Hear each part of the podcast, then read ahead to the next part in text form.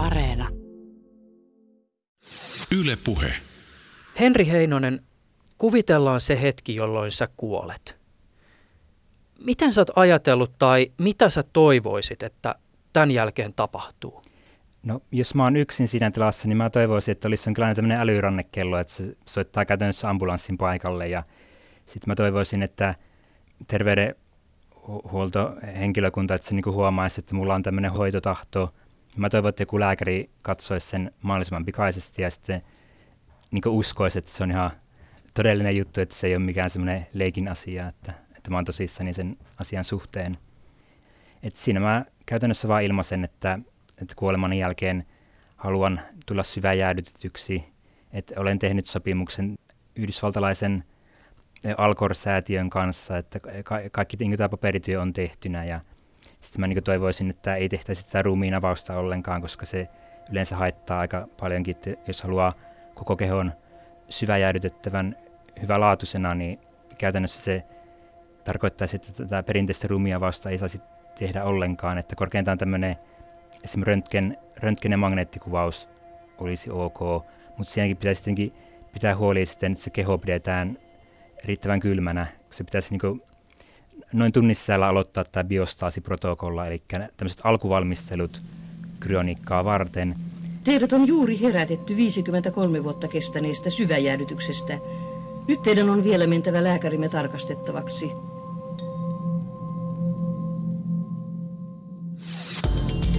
Ylepuheessa Juuso Pekkinen. Teologien keskuudessa on jonkun verran erimielisyyttä siitä, että mitä tässä kuolemanjälkeisestä elämästä pitäisi ajatella. Jonkinlainen standardinäkemys kyllä se kirkkojen opetuksessa on ollut tällainen, mitä nyt kutsutaan siis dualismiksi, että ihminen koostuu sekä sielusta että ruumiista, eh, mutta identtinen tämän sielun kanssa ja se selviää ruumiin kuoleman yli. Ja sitten on tämmöinen jonkinlainen välitila, jossa sitten otetaan tätä niin ruumiillista ylösnousemusta, joka tulee sitten myöhemmin. Mutta, mutta tämä ei ole läheskään niin ainoa näkemys. Moni on fysikalisti, että ajattelee, että persona koostuu nimenomaan niin kuin tästä ruumis homo sapiens organismista, eikä siinä ole mitään tämmöistä erillistä sielua, mikä irtoaa lillumaan johonkin välitilaan, siksi odottelee sitä lopullista ruumiin herättämistä. Ja tämä on luultavasti vähän lähempänä sitä ikään kuin Uuden testamentin ajan näkemyksiä, jossa nyt ei kovin selkeästi tyypit uskonut tällaiseen sieluun, joka voidaan erottaa ruumiista. On syyskuu 2019 ja tässä jaksossa keskustelemme kryoniikasta. Kryoniikassa uskotaan, että kliinisen kuoleman jälkeen ihmisen aivot voidaan alhaisessa lämpötilassa säilyä niin, että tulevaisuuden teknologioiden avulla aivojen sisältämä informaatio, siis esimerkiksi muistot ja persoonallisuus, voidaan vielä joskus herättää henkiin. Jotkut kryonistit haluavat säilyä tulevaisuuteen koko kehon. Tässä jaksossa ääneen pääsee yhdysvaltalaisen Alkorin kanssa kehonsa säilyttämisestä sopimuksen tehnyt Henri Heinonen. Tohtori koulutettava Jyväskylän yliopistolla. Olen fysiikasta valmistunut maisteriksi ja sitten vaihdoin tuonne IT-puolelle. Tutkin lohkoketjuja, kryptovaluutteja väitöskirjaani varten. Ja sit sä tämän lisäksi vaikutat Suomen kryoniikkaseuran hallituksessa. Joo, olen Suomen kryoniikkaseurassa ollut useampia vuosia mukana. Mukana jaksossa on myös uskontofilosofian dosentti ja Helsingin yliopistossa toimiva akatemiatutkija Aku Visala. Visala pohtii ihmisen pyrkimystä laajentaa kykyjään ja olemistaan teknologian avulla teologian näkökulmasta teknologia on osa sitä ihmisenä, normaalia ihmisenä olemista, ja sen käyttäminen, jos sitä käytetään hyvin tarkoituksiin, niin on hyvä asia. Siinä ei ole mitään väärää, että yritetään teknologian avulla parantaa ihmistä niin kuin silmälaseilla ja lääkärin toimilla ja kaikilla muilla vastaavilla. Mutta ongelmia tulee ehkä silloin, kun me ajatellaan, että, että tällä voidaan tota, korvata Jumalan toiminta tai tällainen hengellinen kehitys. Lisäksi kuulet Turun yliopistossa väitöskirjansa valmistelevaa tulevaisuustutkija Matti Minkkistä. Minkkisen kanssa keskustelemme tulevaisuuskuvista.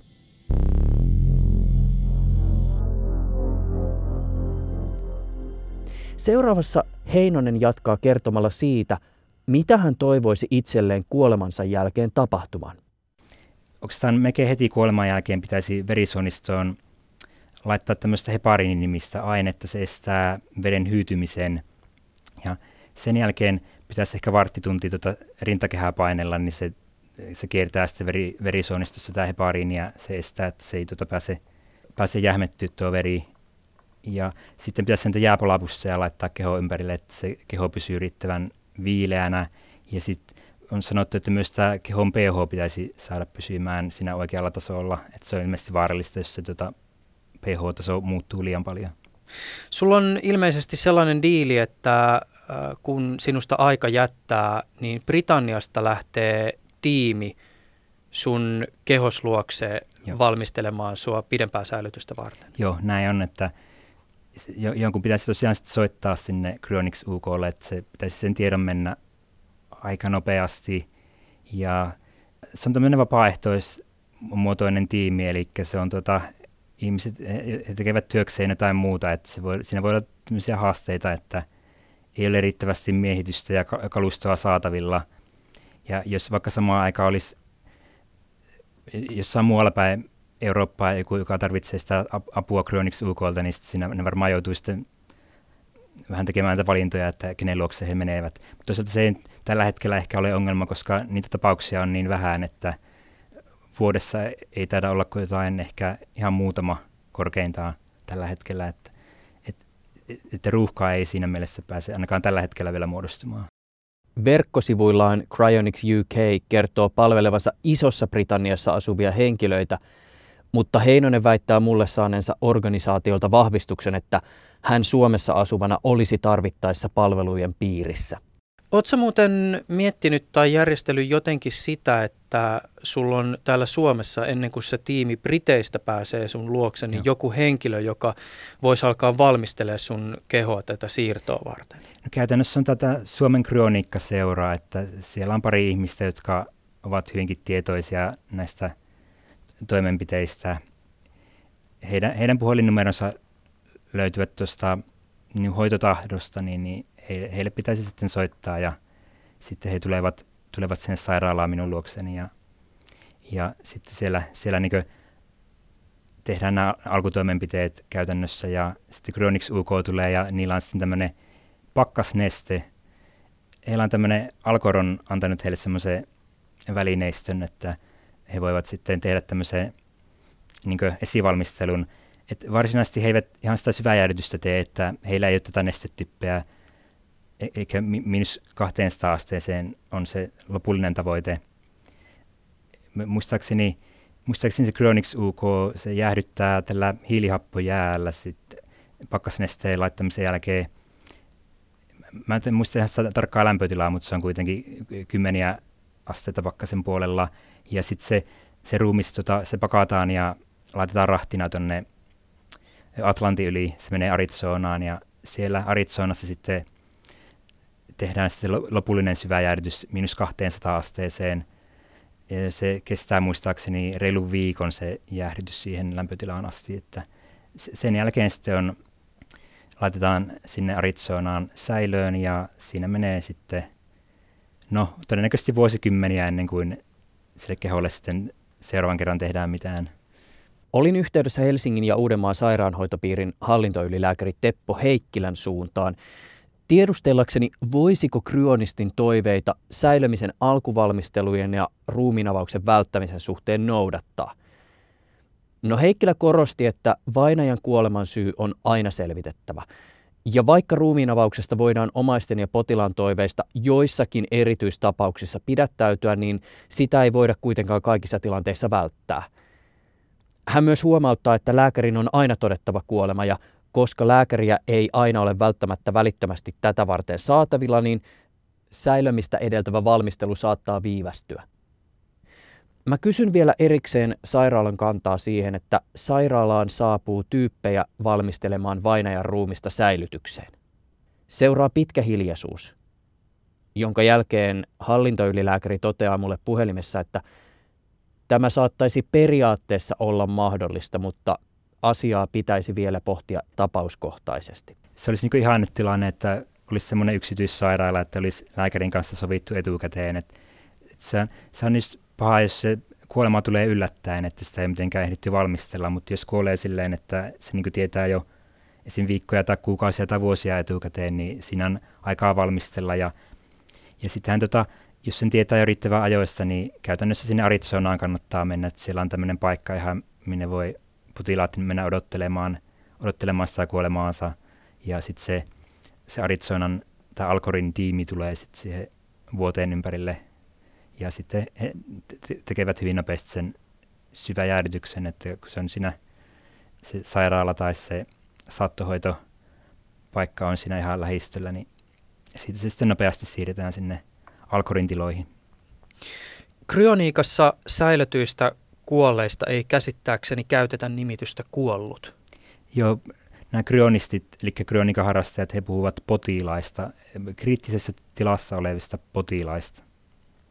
Se on aika jännä, jännä termivalinta, siis ikään kuin kuolema olisi joku tällainen vaiva, josta henkilö on parannettavissa. Joo, koska, koska sitten nämä, jotka eivät kryonikkaa harrasta, he puhuvat niin kuolleiden herättämisestä ja se taas kuulostaa tosi silleen niin skifi-fantasialta ja ehkä jopa kauhukirjallisuudelta melkein, kauhutarinalta. Niin sitten se on ehkä sen takia keksitty tämmöinen termi, että se on vaan tämmöinen kriittisessä tilassa oleva potias. Että se on vähän niin kuin käytännössä koomassa oleva ihminen, joka voi herätä jonain päivänä.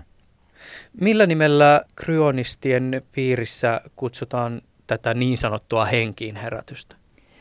Muistaakseni englanninkielinen termi on tämmöinen kuin deanimate, deanimation, eli ää, mä en tiedä, sille ei ehkä ole tota, ihan kunnollista suomennosta ole olemassa, mutta... Mitä termiä sä itse käytät, kun sä kerrot vaikka sun kavereille tai läheisille siitä, että miten sä toivoisit, että kuoleman jälkeen sun omalla kohdalla asiat menee? No mä itse asiassa kirjallisuudessa nähnyt tämmöisen suomenkielisen termin kuin sulatus, että, että se on niin, niin sulatettu.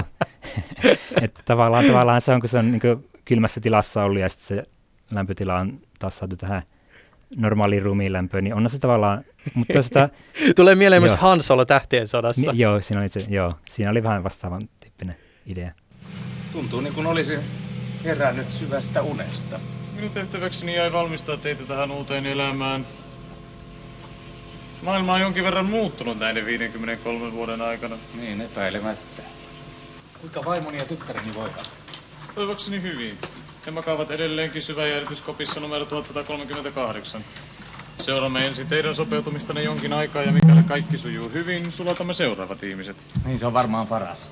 No, mitä suunnitelmia teillä minun suhteeni on? Mihin minä lähden? Niin, talo, jossa asuntonne sijaitsi, purettiin parikymmentä vuotta takaperin. Omaisuutenne on siirretty säilöntälaitokselle. Täytyy sitten ruveta etsimään uutta asuntoa vai? Kun mä oon tämmöinen niin tekno-optimisti, että mä uskon tuohon teknologiaan ja tieteeseen. Ja mä niin vähän kaipaan tämmöistä 50-60-luvun optimismia, että nyt se on, elämme melkein päinvastaisessa maailmassa, että nyt ollaan hyvin pessimistisiä tieteen ja teknologia suhteen, että ei oikein uskota, ei nähdä tuota tulevaisuutta silleen valoisana, eikä oikein enää uskota, että teknologialla voidaan niin kuin, ratkaista kaikki nämä ihmiskunnan ongelmat. Joo, se jotenkin saa minut niin innostumaan, että sit saa paljon energiaa elämään, kun ajattelee, että tiede ja teknologia, että mikä se potentiaali on. Että, niin kuin tämä kryoniikkakin, että en mä osaa sanoa, että onko se mahdollista koskaan herättää ihmistä niin syvää jäädytyksestä eloa, mutta se ainakin tuo jotain toivoa. Että kun esimerkiksi läheisen kuolemaan liittyy tämmöinen suuri suru ja tuska, niin mä ajattelin, että ehkä se tämä syvä jäädytys voisi jotenkin helpottaa sitä tuskaa. Että siinä on kuitenkin vähän sen tätä jälleen näkemisen potentiaalia ja toivoa paremmasta tulevaisuudesta, niin se jotenkin tuo niin minun elämääni semmoista positiivisuutta ja iloisuutta. Mun täytyy sanoa, että mä saan kyllä ajatuksista kiinni. Siis Joo. mun on helppo itsekin ajatella niin, että, et, tai ehkä jotenkin ajatella tämmöinen vähän jopa niin kuin romanttinen kuva, joka ehkä liittyy siihen mahdollisuuteen, että hmm. voisi itsensä tai läheisensä jollakin tavalla säilyttää tulevaisuutta ajatellen, vaikka sellaisessa tilanteessa, että on kuolemansairas.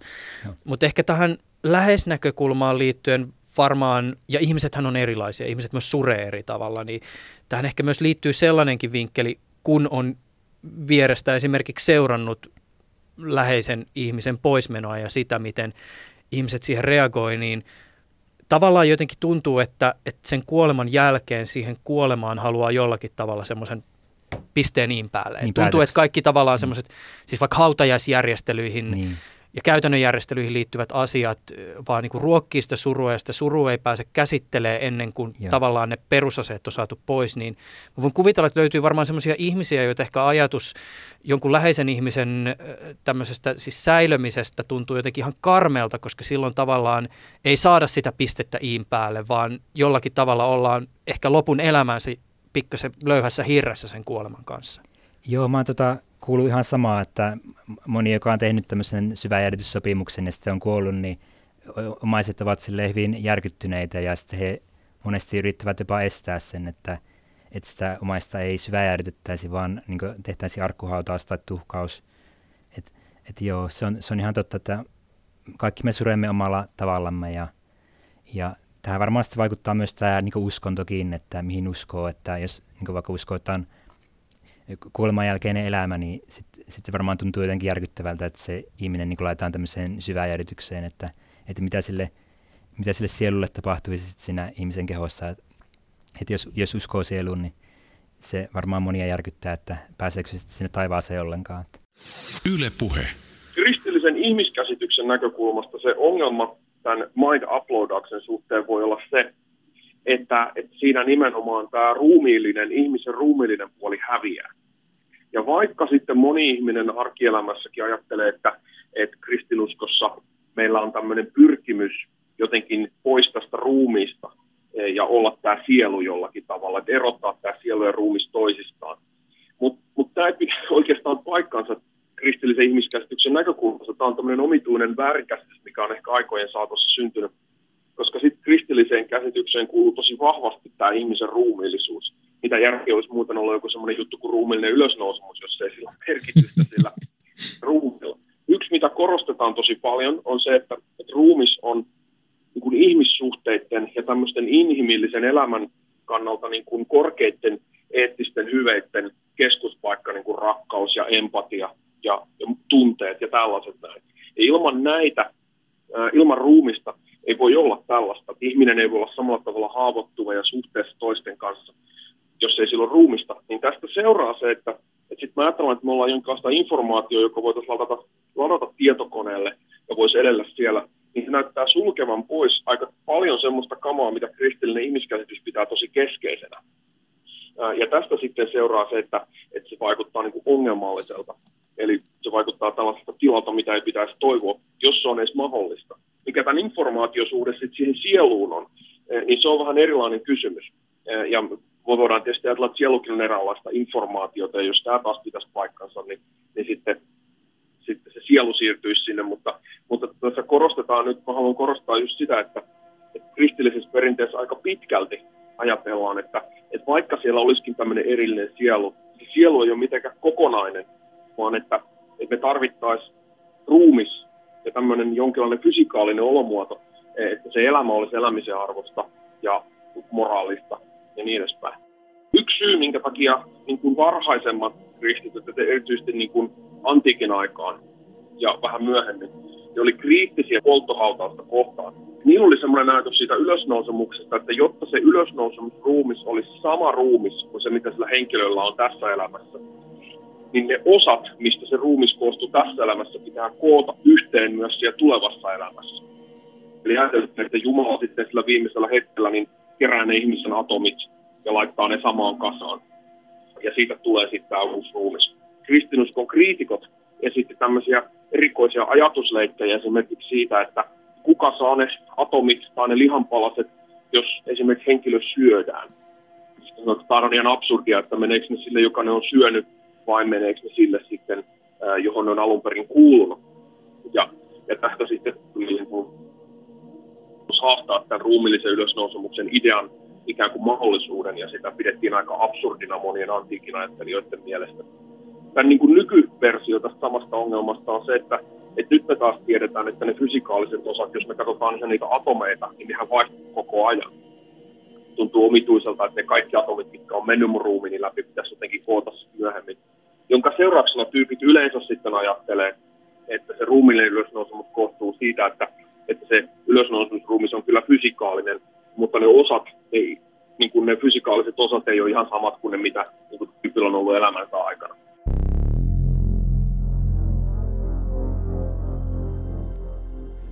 Miksi sä haluat säilyä koko kehon? Mikä siinä on ajatuksena?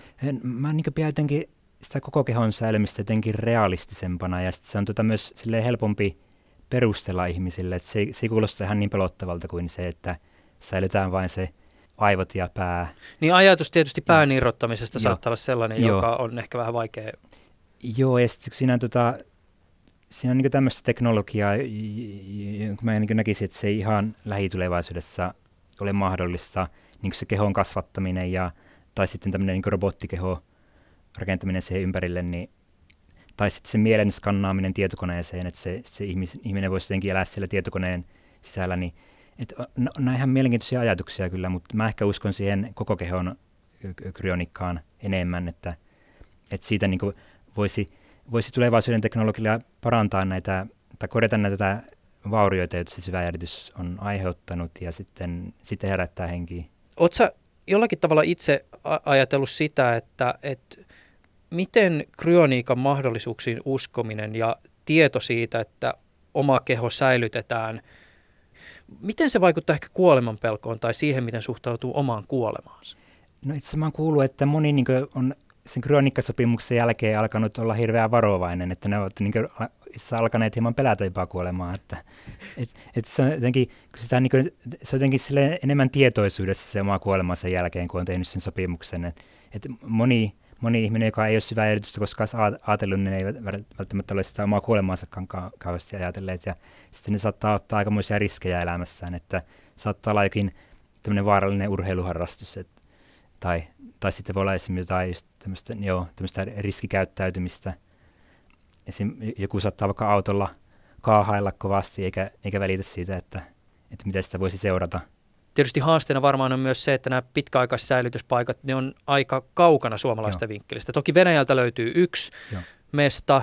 Mä, mä en ota kantaa siis siihen, että, että onko se hyvä paikka vai huono paikka, mutta ainakin lehtikuvissa ei herätä ihan hirveästi luottamusta se, että se on jonkun tyypin tyyli omakotitalon takapihalla semmoinen peltihalli henkisesti. E, joo, se on aika, joo, mä oon kanssa huomannut sen samaan. Ja sitten siellä on osa Suomen Kronikkaseura jäsenistä käynytkin vierailulla joskus siellä Venäjällä ja itse en ole käynyt. Ja, ja mä kyllä eniten ehkä luotan tähän Alkoriin tai, tai sitten siihen Cryonics Instituuteen. Ne ovat Yhdysvalloissa ja he, niillä on jo tota, kymmenen vuosien kokemus.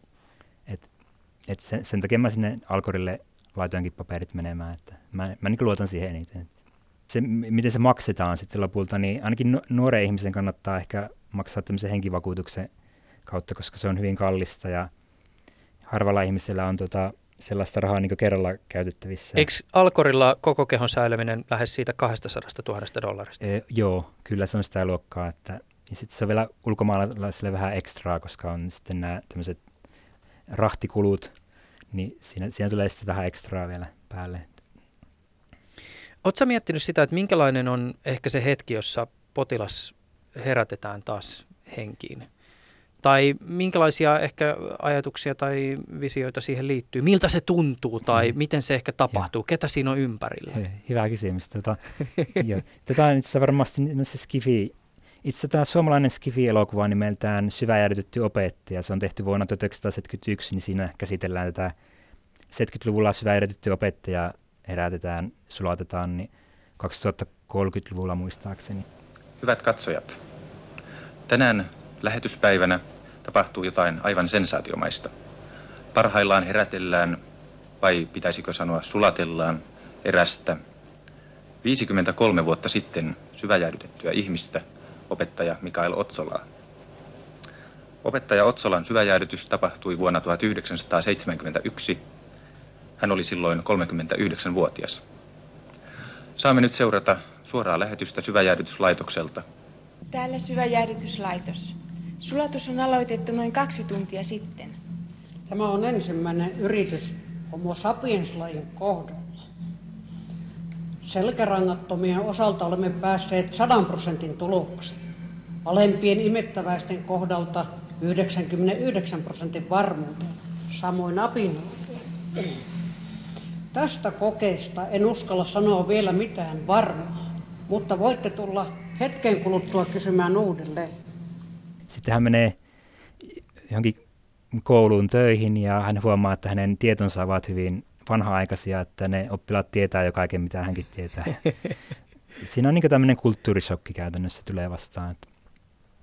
Ja sitten tietysti, että jos ei tuttuja ihmisiä ole ympärillä ja siinä on varmasti just tämmöinen shokki, että ei, ei ole ketään tuttuja, ei, ei oikein osaa mitään eikä ei ole ketään tuttuja, niin eräänlainen kulttuurisokki siinä on varmasti tiedossa. Niin tämä on minusta kiinnostava tämä, että, että miten, millä tavoin potilaasta otetaan tulevaisuudessa koppi. Siis kuka on esimerkiksi se taho, taho joka sitten joskus herättää ja mitä jos, onko henkilöllä varallisuutta, mihin siis käytännössä vaikkapa muuttaa asuu sukulaisten nurkkiin, kuka huolehtii asioista ja, ja osaako elää sellaisessa yhteiskunnassa, joka ympärillä on vaikkapa sadan tai 200 vuoden päästä?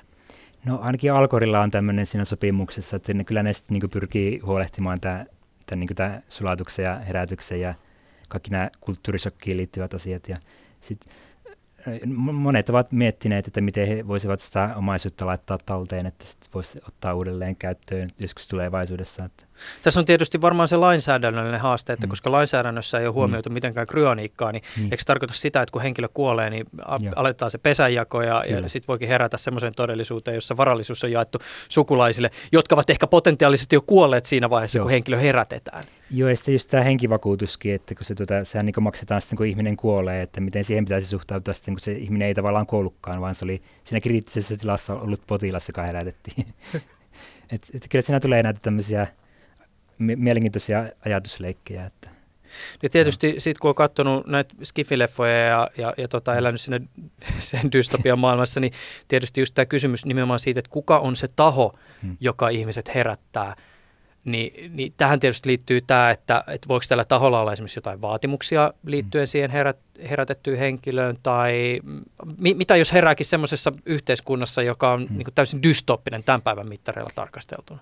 Joo, tuo on aika yleinen kysymys, että mitä jos herää kammottavassa tulevaisuudessa, mutta mä, mä itse niin ajattelen optimistina, että... Sitten voi ottaa nirriiteltään pois. niin, ja, tota, Mä, mä uskon, että jos se tule, niin menee huonompaan suuntaan tästä tämä maailma, että mä, mä en usko, että se teknologia kanssa enää kehittyy ja ei, kenties vääritettyjä ihmisiä, niitä ei ehkä säilytetä tai sitten heitä ei osata herättää. Se te- teknologia ei kehity niin pitkälle, että niitä osattaisiinkaan herättää. Et, et jos, jos se ihminen herätetään syväjärjityksestä, niin mä uskon, että se yhteiskunta on niin paljon parempi kuin tällä hetkellä on tai, tai vähintään yhtä hyvä kuin nyt on. Niin eli se sun odotus on se, että jos mm. teknologia kehittyy siihen pisteeseen, että vaikkapa kryoniikka on teknisesti mahdollista, niin se ja. varmaan tarkoittaa sitä, että myös se ympäröivä teknologinen viitekehys jollakin tavalla emergoituu mm. sellaisesta siis hyvästä kulttuurista. J- joo, ja sitten tota, eihän tietenkään aina teknologia ja ihmisoikeudet, ne ei mene käsi kädessä, mutta kyllä mä No ainakin, ei kyllä mene. Joo, ei ne mene, että, mutta mä, mä ainakin toivon, että se niin kuin, että vaikka nyt on taas tämmöinen ilmapiiri, että vähän niin kuin kolmatta maailmansotaa melkein odotellaan tässä, niin mä ainakin toivon, että se olisi vain tämmöinen väliaikainen vaihe ja sitten tulisi taas, se, tulisi taas se parempi vaihe jossain vaiheessa ja sitten, sitten jäätäisiin siihen hyvään vaiheeseen. Jos joskus tulevaisuudessa päästään siihen pisteeseen, että vaikkapa neuropreservaation, eli Joo. tämän pään säilömisen tehneiden mieliä voitaisiin alkaa siirtää vaikkapa emuloitavaksi tietokoneelle, ja. niin lienee aika todennäköistä, että epäonnistumisiakin on luvassa. Eli ja. siis mitä jos persoonallisuus saadaan siirrettyä, mutta suurinta osaa muistoista ei, tai niin. mitä jos ihmisen mielestä saadaan palautettua vain vajaavainen osuus, siis Joo. niin, että tulee vain kaikki ne huonot puolet, He, tai, niin. tai jos tietoisuus emergoituu siinä tulevaisuudessa jotenkin sillä rikkonaisena ja mm. vajaavaisena ja on täynnä sekamelskaa ja kärsimystä.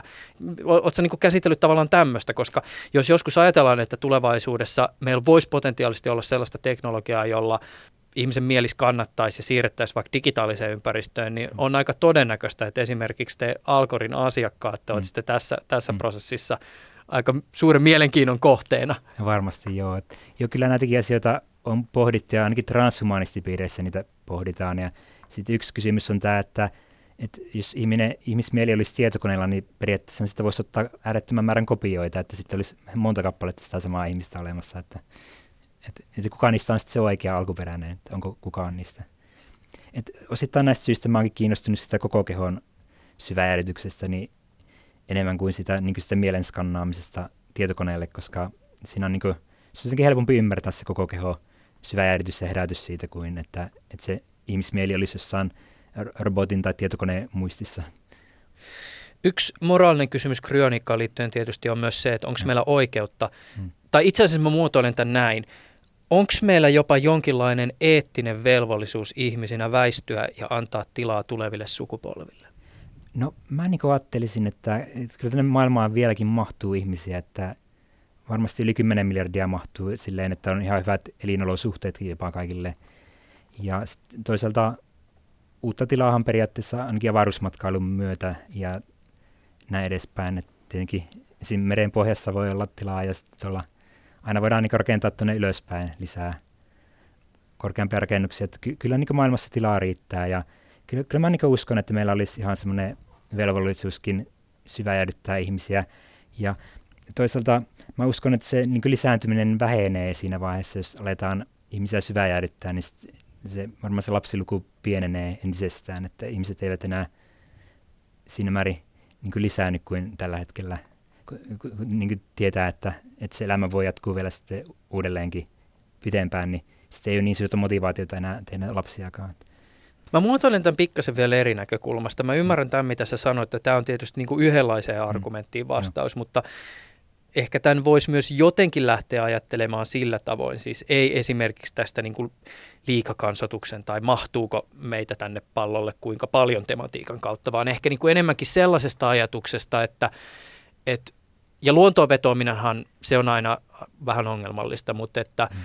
periaatteessa sehän on no, luonnollista, että, että uusi sukupolvi tulee, vanha väistyy.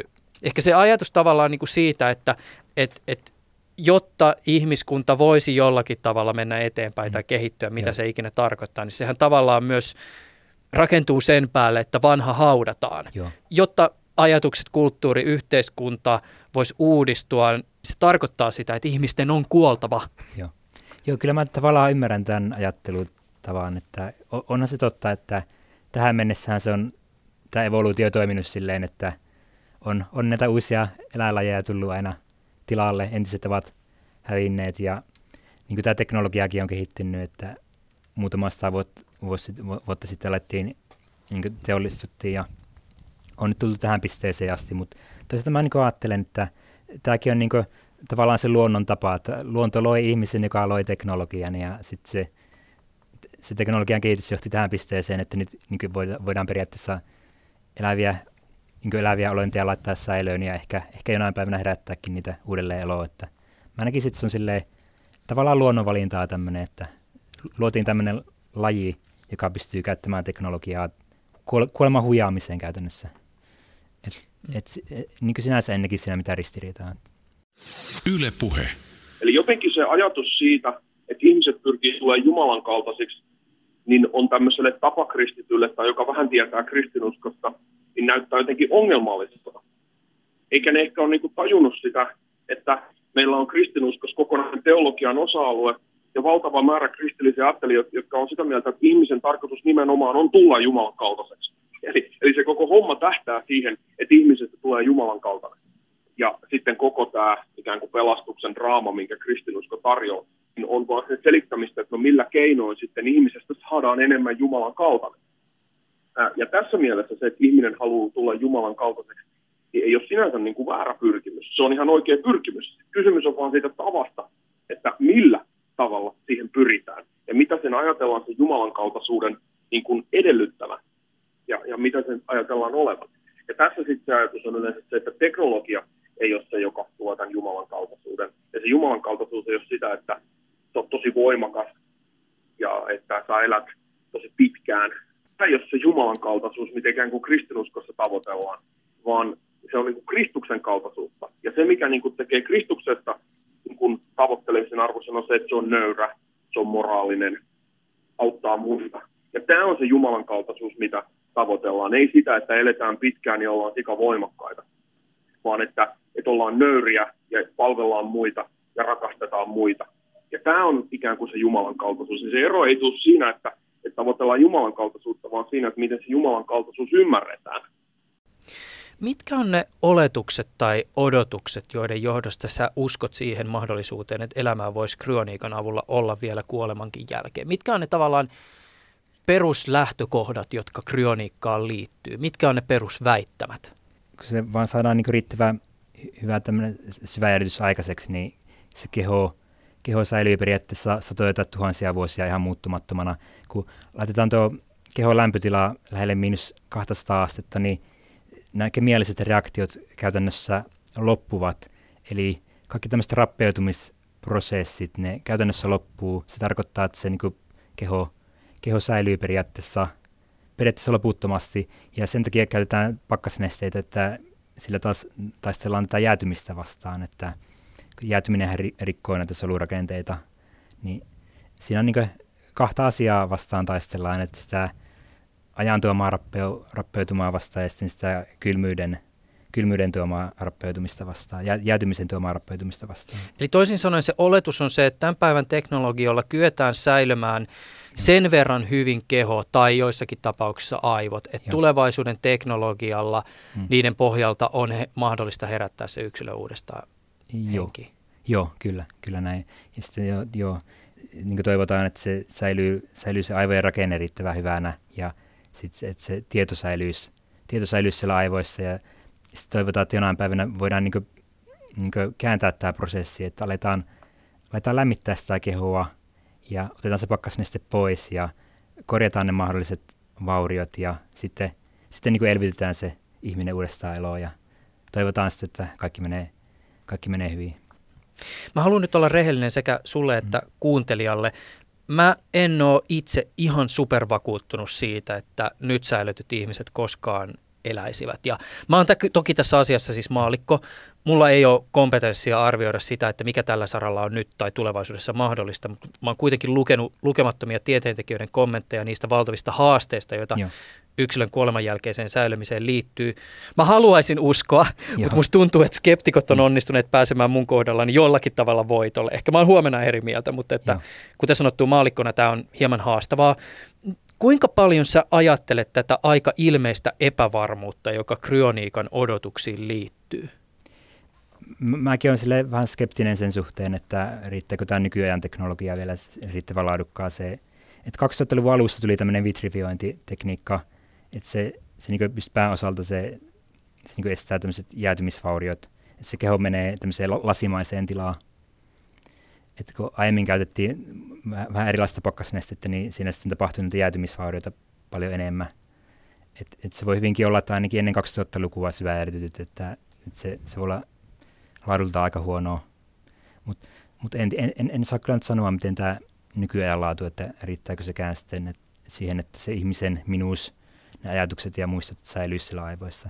Mutta jos sullakin tavallaan liittyy tähän asiaan tämä epävarmuus, mm. niin Joo. miten sä jäsenet sitä, että onko kryonikka jonkinlainen uskon kysymys?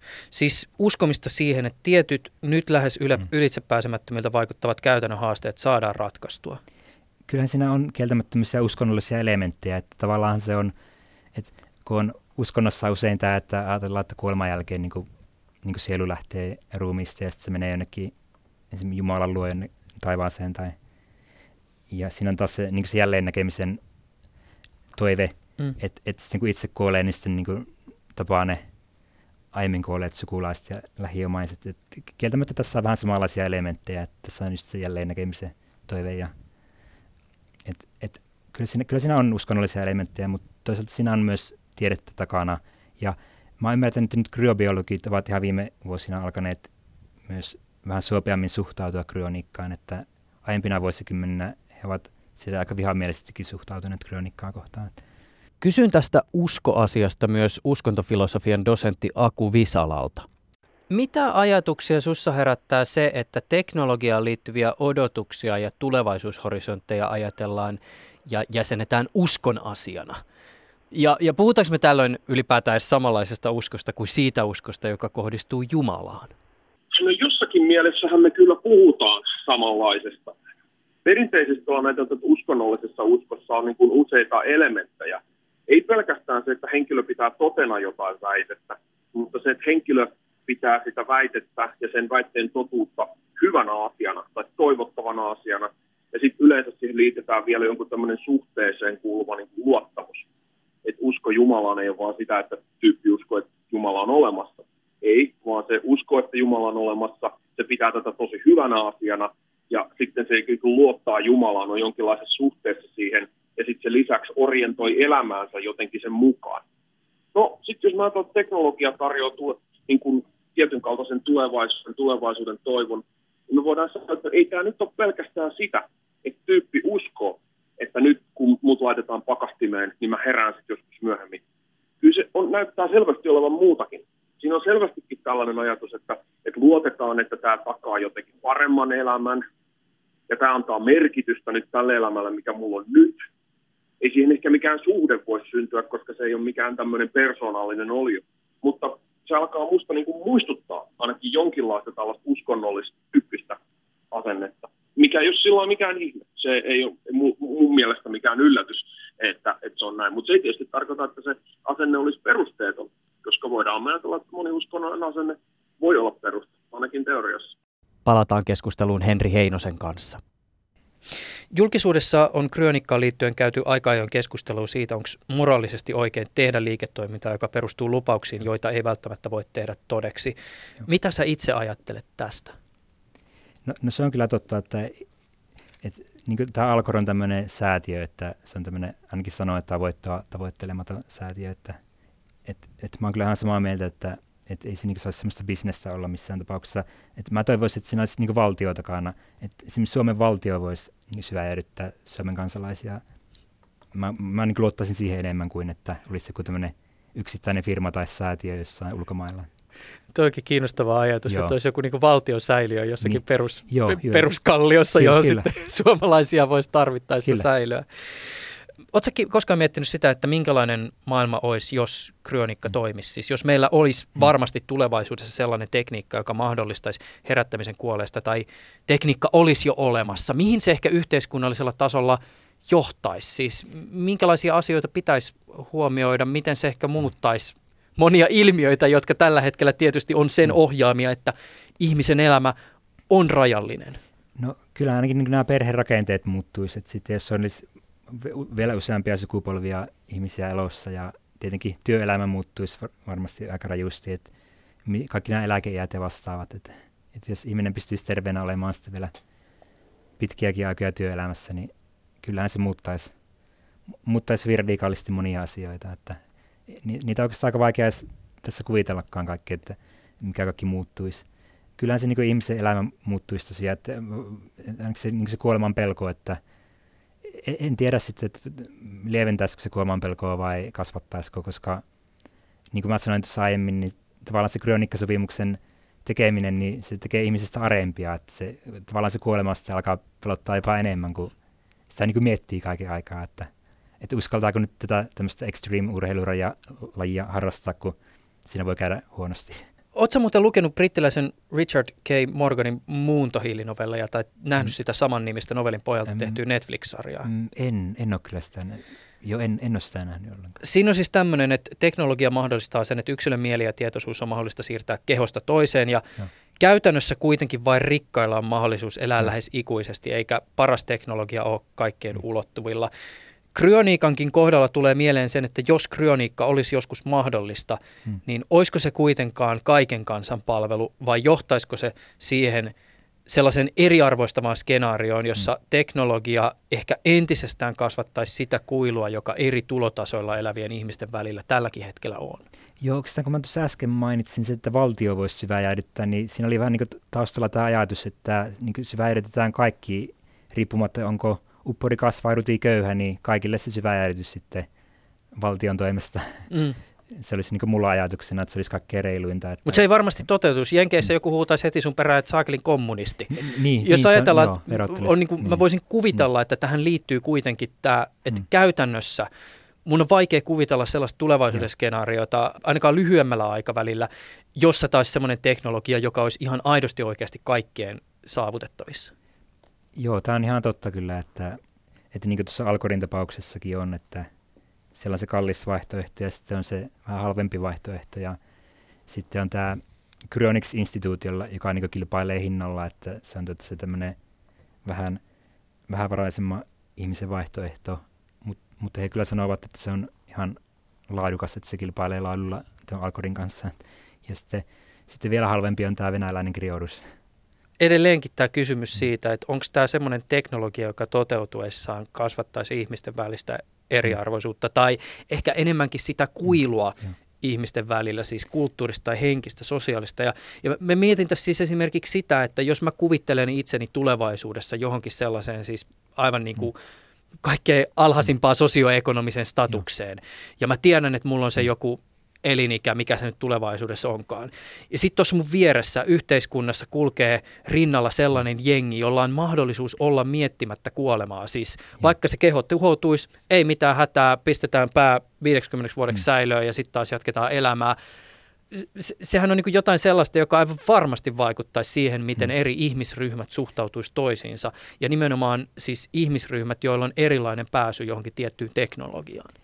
Joo, tämä on ihan totta, että tässä tota, jos sen väärin toteuttaa, niin siinä on kyllä ihan katastrofiainekset. Mutta mä, mä kyllä uskon, että sen voisi sen vois periaatteessa toteuttaa ihan oikeallakin tavalla, että, että kaikilla olisi mahdollisuus hyödyntää vähän niin kuin näitä terveyspalveluita, että kaikille se perusterveydenhuolto tulotasosta riippumatta. Että kaikille peruskryoniset kryonikapalvelut. Joo, joo, käytännössä joo, näin mä ajattelisin, että se, se voisi olla mahdollista, tai ainakin pitäisi olla, koska – koska sitten siinä just tulee tämä eriarvoisuus, että, että vain rikkaat, vain rikkaalaiset olisi se mahdollisuus käyttää, niin eihän se niin ihan oikein ole. Että, et tällä hetkellähän se on, että esim. kuolemahan niin koskettaa kaikkia, että niin rikkaat ihmiset ja valtion päämiehetkin he niin kuolevat ennen pitkää. Kaikki tietävät sen, että, että nämä diktaattorit ja kaikki ne, ne tulevat jonain päivänä kuolemaan ja joku muu tulee sitten tilalle. että se, se muuttaa sitä maailmaa kyllä aika paljon, että, että jos ihminen voisi sitten elää ihan pitkiäkin aikoja.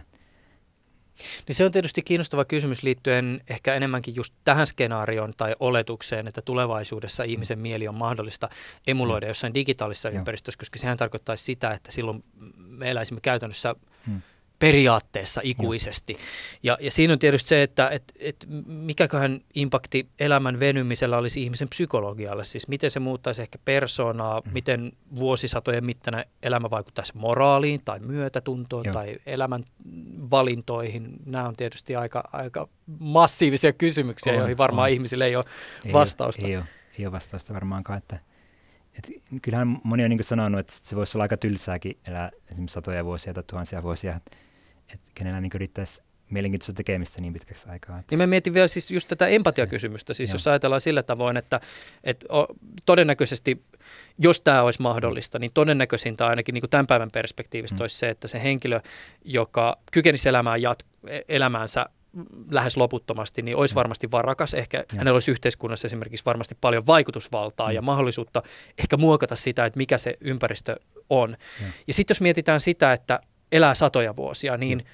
mä en tiedä, mutta mä uskaltaisin väittää, että sillä on varmaan jotain vaikutusta esimerkiksi ihmisen kykyyn kokea empatiaa. Joo. Ja tässä mä ajan jotenkin sitä, että, että jos itse on Jumalan kaltainen ja, mm. ja sitten siellä jossakin tavallaan vähän niin kuin alapuolella on semmoisia mm. tyyppejä, joiden eli-ikä on rajallinen, niin mm. alkaisiko siinä jotenkin ajatella, että ne ei ole edes ikään kuin samaa lajia? No, no varmaan siinä tulee just tämmöinen... Mä oon katsonut tosi niin. paljon sitä dystopiaskifiä, mutta... Että... Okay. Joo, joo, nykyään hyvin, hyvin paljon tätä dystopiaa, että se, se niin vähän kieli tästä, että tämä meidän yhteiskuntamme on aika pessimistinen tällä hetkellä, että, että ei oikein, ei oikein ole sitä uskoa siihen, että tiede ja teknologia voisi kehittyä ja viedä tämä ihmiskuntaa parempaan suuntaan. Et, et, et joo, to, toki näitä kysymyksiä on hyvä pitää mielessä, koska sehän niin tavallaan motivoi sitten siihen, että etsii ratkaisuja niihin ongelmiin. Pitää olla optimistinen, mutta toisaalta pitää sitten myös tuoda kaikki nämä epäkohdat esiin. Ylepuheessa Juuso Pekkinen. Eli mun nimi on Matti Minkkinen. Mä toimin projektitutkijana, väitöskirjan tekijänä ja opettajana tulevaisuuden tutkimuskeskuksessa Turun yliopistossa.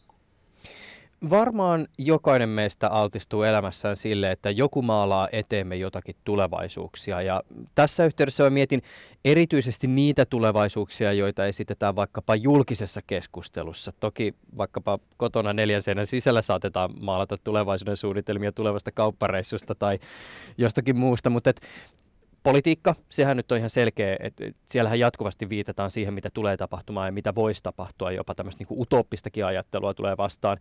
Teknologiasta puhuttaessa tulevaisuus on ihan jatkuvasti läsnä, siis teknologiapuhehan on suurin piirtein 30 prosessisesti, tämä on ihan hatusta ajatettu luku, semmoista jollakin tavalla tulevaisuuteen orientoituvaa. Ja varmaan jokainen on joskus kuullut vaikkapa sitä, miten liikenne muuttuu tulevaisuudessa ja miten tekoäly tai autonomia muuttaa kaiken tai miten lohkoketju muuttaa asioita tai miten tulevaisuudessa tuotetaan energiaa. Mutta mitä Matti sun mielestä kannattaa ehkä itseltään kysyä silloin, kun eteen levitetään jokin kuva tulevaisuudesta? Joo, toi on tosi hyvä kysymys, koska niin kuin sanoit, niin me eletään mun mielestä sellaisessa yhteiskunnassa, joka on täytetty tällaisilla erilaisilla tulevaisuuskuvilla ja tulevaisuusskenaarioilla, eli niitä on jo, niitä on jo meidän ympärillä kaikkialla ja me törmätään niihin jatkuvasti. Mä näkisin, että, että kun me niinku, sit kun me yritetään tarkastella näitä meidän ympärillä olevia tulevaisuuskuvia, niin siinä on oikeastaan ehkä kaksi sellaista isoa juttua, mitä meidän kannattaisi tarkastella. Että mä näkisin, että ensinnäkin pitäisi kysyä niistä konteksteista ja toisekseen sitten kehystyksistä. Eli, eli kontekstilla mä tarkoitan sitä niin kuin tavallaan sen tulevaisuuskuvan ympärillä olevaa, olevia asioita, että kuka puhuu, kuka sen esittää, ketkä sen esittää, missä yhteydessä, minkälaisia syitä voisi olla puhua tulevaisuudesta tietyllä tavalla. Ja tavallaan sekin, että kuka hyötyy tietynlaisesta tulevaisuuspuheesta ja tietynlaisten tulevaisuuksien maalailusta. Eli kysytään näitä kontekstikysymyksiä.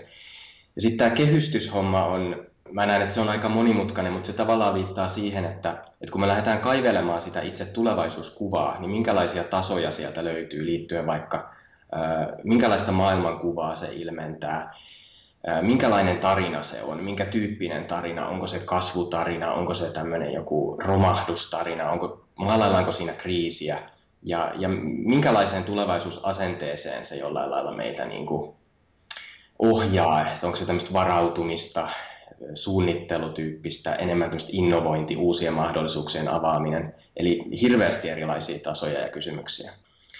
Et nykyaikana on tosi helppo maalailla dystopioita.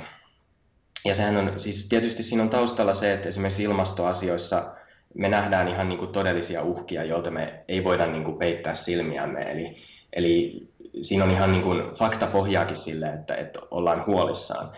Mutta joku siinä on, että on, on vaikea niin kuin nähdä sellaisia et tavallaan helposti mä näen, että se menee sellaiseen niin kuin vastakkainasetteluun tällaisen tota, niin kuin jatkuvan kasvun narratiivin ja sitten tällaisen niin kuin, niin kuin huolen ja jopa niin kuin dystooppisen narratiivin välille. Et se on vaikea niin kuin nähdä, vaikea nähdä tavallaan, kun me puhutaan tulevaisuuden tutkimuksessa aina niin kuin vaihtoehtoisista tulevaisuuksista, niin se on vaikea nähdä useampia vaihtoehtoja. Et se helposti vähän tämmöiseen optimismi-pessimismiin menee tulevaisuuksiahan on hel- hirveän helppo heitellä. Niihin ei sen suuremmin liity vastuukysymyksiä, muuta kuin ehkä jossain tietyissä erityistapauksissa, tai silloin, jos äänessä on vaikkapa ihminen, joka on siis koulutettu tulevaisuuden tutkija. Mutta että eihän siinä, siis kyllähän meistä jokainen saa sanoa, että mitä minun mielestä tai miten minä haluaisin, että tulevaisuus tulevaisuudessa rakentuu. Vai? Onko meillä jotain vastuuta? On, on, on siis totta kai, joo, siis tämä on pakko niin kuin tulevaisuuden tutkijana sanoa, että totta kai on vastuuta, mutta onhan siinä sekin puoli, että jokaisellahan on oikeus omiin tulevaisuusnäkemyksiinsä, totta kai, ja se on niin kuin, se äh, moninaisuus ja kirjo, sehän on todella hieno juttu, että meillä on tavallaan, meillä on niin kuin miljoonia erilaisia näkemyksiä ja ajatuksia tulevaisuudesta, on se sitten oma tulevaisuus tai maailman tulevaisuus ja muu, mutta, mutta sitten varsinkin kun jossain tämmöisessä niin kuin on semmoisessa kontekstissa, jossa käytetään valtaa, että on vaikka Googlen johtaja, joka lausuu jotain, niin se on ihan erityyppinen tilanne tietenkin, kun siinä on se koko institutionaalinen ympäristö siinä, että, että kyllä siinä ehdottomasti on, liittyy, nimenomaan sen takia liittyy suuri vastuu, koska me sillä tulevaisuuspuheella me vaikutetaan tulevaisuuteen. Ei niin kuin suoraviivaisesti, että se sinänsä toteutuisi, mutta me ollaan kuitenkin vaikuttamassa. Mitä ajatuksia sussa herättää tulevaisuuteen uskominen? Siis uskominen siihen, että jokin tulevaisuus tulee. Ja ehkä vielä niin, että, että, että tämän puheen pohjalta sitä tulevaisuutta jaetaan myös muille. Joo, Toi, toi on mielenkiintoinen kysymys. Siis yleisesti mun mielestä niin kuin tulevaisuususko on, on niin kuin tosi hyvä asia, tai ainakin tietyllä tavalla ymmärretty tämmöinen niin kuin toivo. toivo, ja sehän on hirveän tärkeää, että me, meillä on toivoa siitä, että, tulevaisuus voi olla parempi ja me voidaan olla vaikuttamassa paremman tulevaisuuden puolesta. Mutta sitten tällainen niin usko siihen, että joku tietty tulevaisuus tai tietty tulevaisuuskuva toteutuu, niin siinä on ehkä, mä näen sen vähän ongelmallisena, kun usein niin kuin tulevaisuuden tutkimuksessa me jaotellaan, että on erilaisia tulevaisuuksia. On niin kuin todennäköiset tulevaisuudet, mahdolliset tulevaisuudet, toivottavat tulevaisuudet. Niin ehkä tämmöisessä, että jos uskotaan tietyn tulevaisuuden tulevan ja se on jollain lailla hyvä asia, niin siinä mun mielestä siinä menee vähän, siinä on niin todennäköinen ja toivottava nähdään yhtäläisinä. Ja mä näkisin, että se ei millään lailla ole mitenkään sanottua, että se todennäköisin tulevaisuus olisi niin toivottava meidän mielestä tai jotenkin eettisesti hyvä. Et meidän pitää niin nähdä vaivaa, jotta se ja niin kuin toimia aktiivisesti, jotta me päästään niin kuin toivottavaan tulevaisuuteen. Kaikessa keskustelussa tänä päivänä tuntuu olevan jonkinlaista kärjistymistä tai ehkä vähän tämmöistä niin mustavalkoisuuttakin. Ehkä mun pitäisi viettää vähemmän aikaa siellä Twitterissä. Mutta tota, et, et, ootko huomannut, että tulevaisuuspuheessa olisi vähän ehkä jotain tämmöistä niin samantyyppistä, että helposti mennään ääripäästä toiseen, eikö siinä välissä ehkä ole sitten sitä vanhaa kunnon kultaista keskitietä? Joo, Twitter on paha, se on, se on tuttu itselläkin. Siinä on, joo, siis mä näen ehkä semmoisen vaaran, että kun me tulevaisuuden tutkijat tykätään puhua vaihtoehdoista ja vaihtoehtoisista tulevaisuuksista, että on usein enemmän kuin kaksi vaihtoehtoa ja varmasti enemmän kuin yksi, niin mä näen ehkä siinä semmoisen vaaran, että tavallaan nähdään vaan niin kuin kaasupoliin ja jarrupoliin. Eli nähdään joku tämmöinen omasta mielestä edistys, sitten nähdään muut, jotka jarruttaa sitä. Että ei nähdä niin kuin sitä rattia siinä, että voisi olla vaihtoehtoja, että voidaan kääntää erilaiselle polulle tai voidaan yhdessä miettiä niitä polkuja, jotka on niin kuin toivottavia meidän mielestä. Missähän täällä on lapset lähin puhelin? Siinä seinällä. Kenelle tahdotte puhua? Syväjäädytyslaitokselle. Rekisterinumeronne. Täällä on opettaja Otsola suurkoululta. Hyvää päivää. Olkaa hyvä ja sanokaa rekisterinumeronne, niin ilmoitan heti. Täällä ei puhu auto, vaan ihminen. Opettaja Otsola suurkoululta. Ai jaa, te olette se syväjäädytysopettaja. Olkaa hyvä, johtaja vastaa. Mistä on kysymys? Onko teillä sopeutumisvaikeuksia? Ei minulla mitään muuta ole ollutkaan sen jälkeen, kun te sulatitte minut. Opettaa minä en osaa. Lapset ovat liian viisaita. Minun tietoni ovat vanhentuneet. Kaikki on muuttunut. Sitä paitsi minä kuolen pian nälkään. Minä en mistään voi löytää oikeaa ruokaa. Minä pyydän, että syvää jäädytätte minut välittömästi. Minä en halua elää päivääkään tässä teidän saastuneessa maailmassanne. Älkää nyt hermostuko, opettaja Otsola. Jos teillä on sopeutumisvaikeuksia, me voimme auttaa teitä aivopesun ja aivosyötön avulla. Lisäksi voitte käyttää erilaisia pillereitä, jotka auttavat osaltaan. Ei pillereitä, ei aivopesua, syvää jäädyttäkää, olkaa hyvä, minut heti ja välittömästi. Ylepuheessa Juuso Pekkinen.